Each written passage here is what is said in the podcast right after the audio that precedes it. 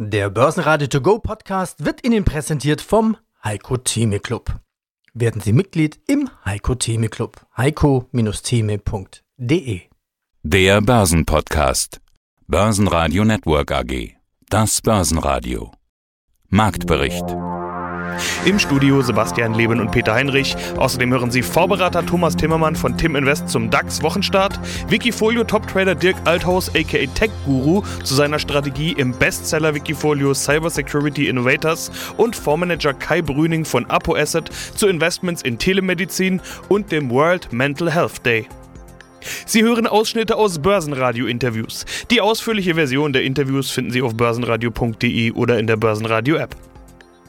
Der Wochenstart ist recht einfach zusammenzufassen. Es passiert fast nichts. In den USA ist Feiertag, Columbus Day, die Börse hat zwar geöffnet, aber man bemerkt schon, dass die Impulse fehlen. Der DAX schloss den Montag mit minus 0,1% und 15.199 Punkten. Der ATX in Wien legte plus 1,2% zu auf 3.734 Punkte, der ATX Total Return auf 7.525 Punkte. Hier hat das gute Plus der Schwergewichte Erste und OMV geholfen. Stärkste Gewinner im DAX waren Daimler mit plus 2,9%, Siemens Energy mit plus 2,4% und BMW mit plus 2,2%. Stärkste Verlierer waren die Versorger. In dieser Woche stehen Beratungen der Bundesregierung zu den steigenden Energiekosten an und der Markt befürchtet, dass die Versorger auf den Kosten sitzen bleiben könnten. RWE verliert minus 2,6%, E.ON minus 4,2%. Schlusslicht im DAX war HelloFresh mit minus 5,1%. In der zweiten Reihe geht der Kursrutsch bei Teamviewer weiter. Auch am Montag verlor die Aktie zweistellig. Mein Name ist Thomas Zimmermann, ich bin CEO bei Timinvest. Wir unterhalten uns gerade zum Wochenstart. Die neue Woche im DAX startet ohne große Bewegung, ein paar hundert Punkte unter dem Stand unseres letzten Gesprächs. Ende September sind wir aber trotzdem. Aber über der 15.000. Warum betone ich das so? Weil zwischenzeitlich so einiges passiert ist. Wie es aussieht, wurde der DAX trotz einiger Chartmarken, die er mal von unten gesehen hat, nicht nach unten durchgereicht. Wie ist denn die Lage aus Ihrer Sicht?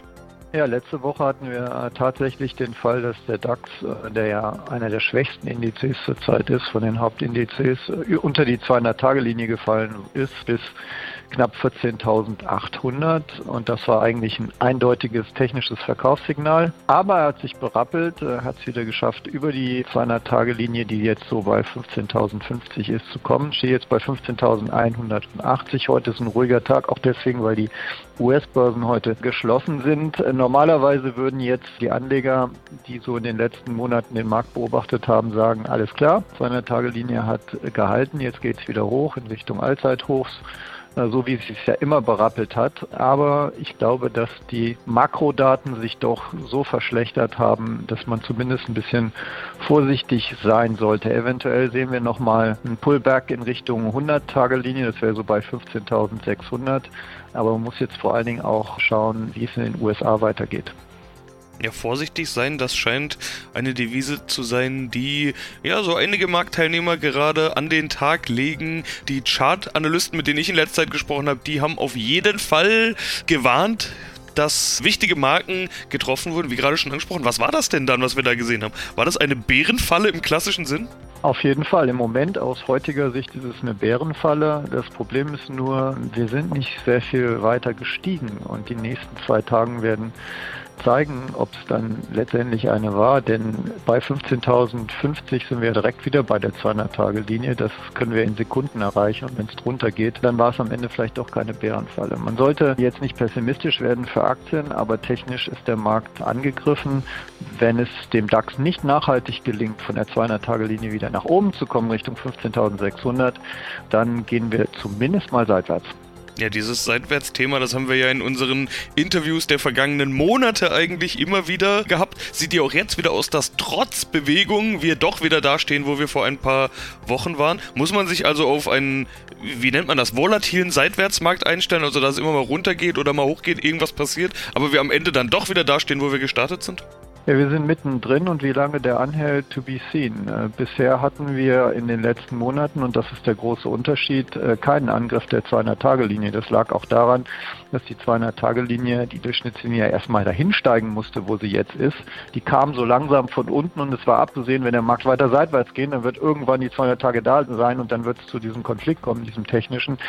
Wir müssen mal gucken, wie es weitergeht. Insbesondere, wie sich die Fundamentaldaten äh, weiter weiterentwickeln und wie der amerikanische Markt jetzt zum Beispiel darauf reagiert, dass wir bei den zehnjährigen US-Zinsen ja inzwischen schon wieder bei über 1,60 sind. Das waren wir auch lange nicht. Und eventuell kann es jetzt doch mal dazu kommen, dass wir ein bisschen mehr an Korrektur sehen, als das, was wir bisher gesehen haben. Wir sind ja jetzt beim DAX ungefähr 5,6 Prozent weg vom Top. Eurostox 50 sind es nur 4,5 Prozent, S&P sind es 3,8 Prozent, Nasdaq sind 6,4 Prozent. Wir sind also ein bisschen zurückgekommen von den Tops, aber wir haben, wir sind ja jetzt noch nicht minus 10 oder minus 15 Prozent. Könnte sein, dass wir doch mal einen Tick tiefer gehen. Deswegen ist es ja auch gut abgesichert zu sein. Schönen guten Tag, mein Name ist Kai Brüning. Ich bin Direktor und Fondsmanager bei Apo Asset in Düsseldorf. Ich verantworte hier zusammen mit meinen Kollegen etwas äh, über eine Milliarde Euro im Bereich des Gesundheitsinvestments und äh, wir investieren mit mehreren Fonds in verschiedene Segmente des Gesundheitsbereiches. Sinnvoll investieren. Heute geht es um Mental Health, also um die mentale Gesundheit. Digitale Therapeutika. Bevor wir darauf eingehen, es geht ja um die seelische Gesundheit. Viele sprechen ja über eigene Krisen. Jetzt gibt es ja aktuell den World Mental Health Day. Was ist das für ein Tag? Mhm. Das ist von der World Health Organization, der WHO, ein Tag, der ins Leben gerufen wurde, um jetzt in dem Fall am 10. Oktober einmal darauf hinzuweisen, was es eigentlich heißt, mental beeinträchtigt zu sein, krank zu sein, die Awareness zu heben, was ist die Begleitumstände, die es mit sich bringt. Alles, was eingeschränktes Leben mit mentalen Krankheiten mit sich bringt. Freundschaften, die eventuell verloren gehen, äh, soziale Kontakte, die wegfallen, dieses Einigeln, all diese Sachen, darauf möchte die WHO aufmerksam machen und das wird halt an diesem World Mental Health Day äh, im Fokus stehen. Mit verschiedenen Veranstaltungen, hauptsächlich virtuell. Welche Wege gehen denn jetzt Unternehmen im Bereich Mental Health? Also was gibt es denn schon alles im Bereich Telemedizin? Ja, vielleicht sollte man erstmal auf die Zahlen eingehen. Ich meine, allein in Deutschland sind fast ca. 30 Prozent der erwachsenen Bevölkerung von irgendeiner Art von psychischen Erkrankung betroffen, ja, im, im, im Berufsleben. Und da gibt es halt Studien zu. Und die Chronifizierungs- bzw. die Zeit, bis es zu einer Behandlung kommt, das heißt die Zeit, in der ich mit meiner Beeinträchtigung lebe, ehe ich das erste Mal überhaupt was dagegen tue, sechs bis acht Jahre, ist halt auch 2005 schon äh, erarbeitet worden. Das heißt, das ist was, was sich ganz langsam halt entwickelt, langsam heranwächst und das macht es halt so gefährlich. Was ist der digitale Politiker oder wie wird das behandelt? Also zum einen ähm, kann ich im Telemedizinbereich ansetzen, weil ja Menschen sind halt Fieber bereitet. Ich habe eine Barriere im Prinzip. Das heißt, ich möchte meine Stigmatisierung nicht öffentlich machen. Äh, und das ist für mich natürlich sehr einfach, Online-Dienste anzunehmen und einfach per Videokonferenz mich mit einem Psychotherapeuten beispielsweise kurz zu schließen. Und das bieten halt auch die Telemedizinanbieter, zum Beispiel Teledoc Amwell oder Teleklinik, die zur Rose-Gruppe aus der Schweiz äh, gehört. Ja, hallo, ich bin Dirk Althaus bei Wikifolio unter dem Namen Teco unterwegs seit 2017. Und ein Wikifolio heißt Cyber Security Innovators. Der Name ist Programm und du kommst ja auch aus dem Bereich IT. Du bist Informatiker, hattest du in einem der letzten Interviews erzählt. Du investierst also gezielt in deinem Spezialgebiet, so kann man es sagen, oder? Das ist absolut richtig, genau. Das habe ich vorher auch schon gemacht, bevor ich zu Wikifolio gekommen bin. Ich habe dann irgendwann 2017 angefangen, mein Depot quasi in das Wikifolio reinzuziehen. Für mich selber einfach mein eigenes Depot. Und jetzt ein paar Jahre später sind da jetzt mittlerweile, ich glaube jetzt aktuell 16 Millionen Euro investiert. Hätte ich ja vorher auch nicht dran gedacht. Es sind sogar 17,6 Millionen ganz aktuell und es scheint auch ganz gut zu funktionieren. Also plus 309, 310 Prozent hast du erreicht in rund viereinhalb Jahren. Wenn man auf die wikifolio.com Startseite geht, äh, da bist du ganz oben bei den Bestseller-Wikifolios. Naja, und 17,6 Millionen sprechen ja auch eine deutliche Sprache. Tech-Guru als Nickname und das scheint ja irgendwie Programm zu sein. Also irgendwie triffst du mit dem Thema offenbar auch einen Nerv der Anleger.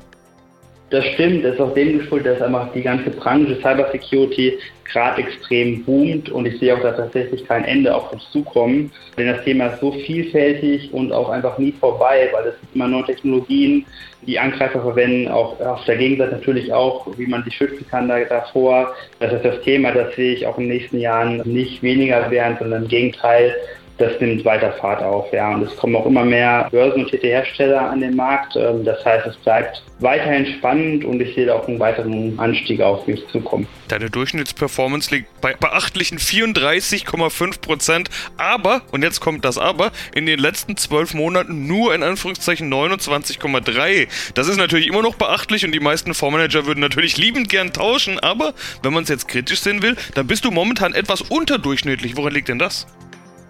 Ja, ist mir auch aufgefallen. Also ich hoffe natürlich, dass ich im Durchschnitt noch, also dass ich meinen jährlichen Durchschnitt dieses Jahr wieder knacken kann sozusagen oder zumindest mal nah dran komme. Woran das liegt, ja, gute Frage. Natürlich wurden die Tech-Werte dieses Jahr besonders abgestraft, war ja richtige Achterbahnfahrt äh, die, dieses Jahr ja, da musste mein Wikifolio auch drunter leiden natürlich. Äh, nur ich denke, ich habe das trotzdem noch ganz gut abgefangen. Äh, wenn ich mir das so angucke, habe ich auch vor zwei Wochen ein neues Hoch erzielen können. Da liege ich gerade aktuell wieder darunter zwar. Aber ich denke, das konnte ich ganz gut managen. Aber klar, es gibt eine aktuell eine kleine Unterperformance im Vergleich zu den vorherigen Jahren. Schauen wir uns an, wie du vorgehst. Über 40 Aktien hast du im Portfolio, davon aber rund die Hälfte mit unter einem Prozent.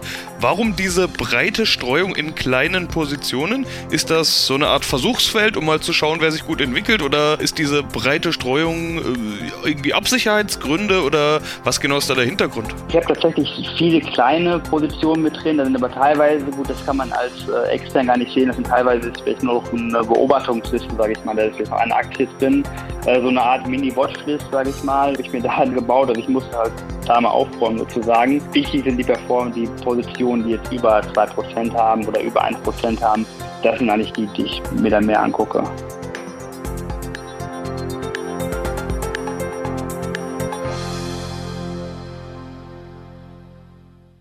Börsenradio Network AG Marktbericht Der Börsenradio To Go Podcast wurde Ihnen präsentiert vom Heiko Theme Club. Werden Sie Mitglied im Heiko Theme Club. heiko-theme.de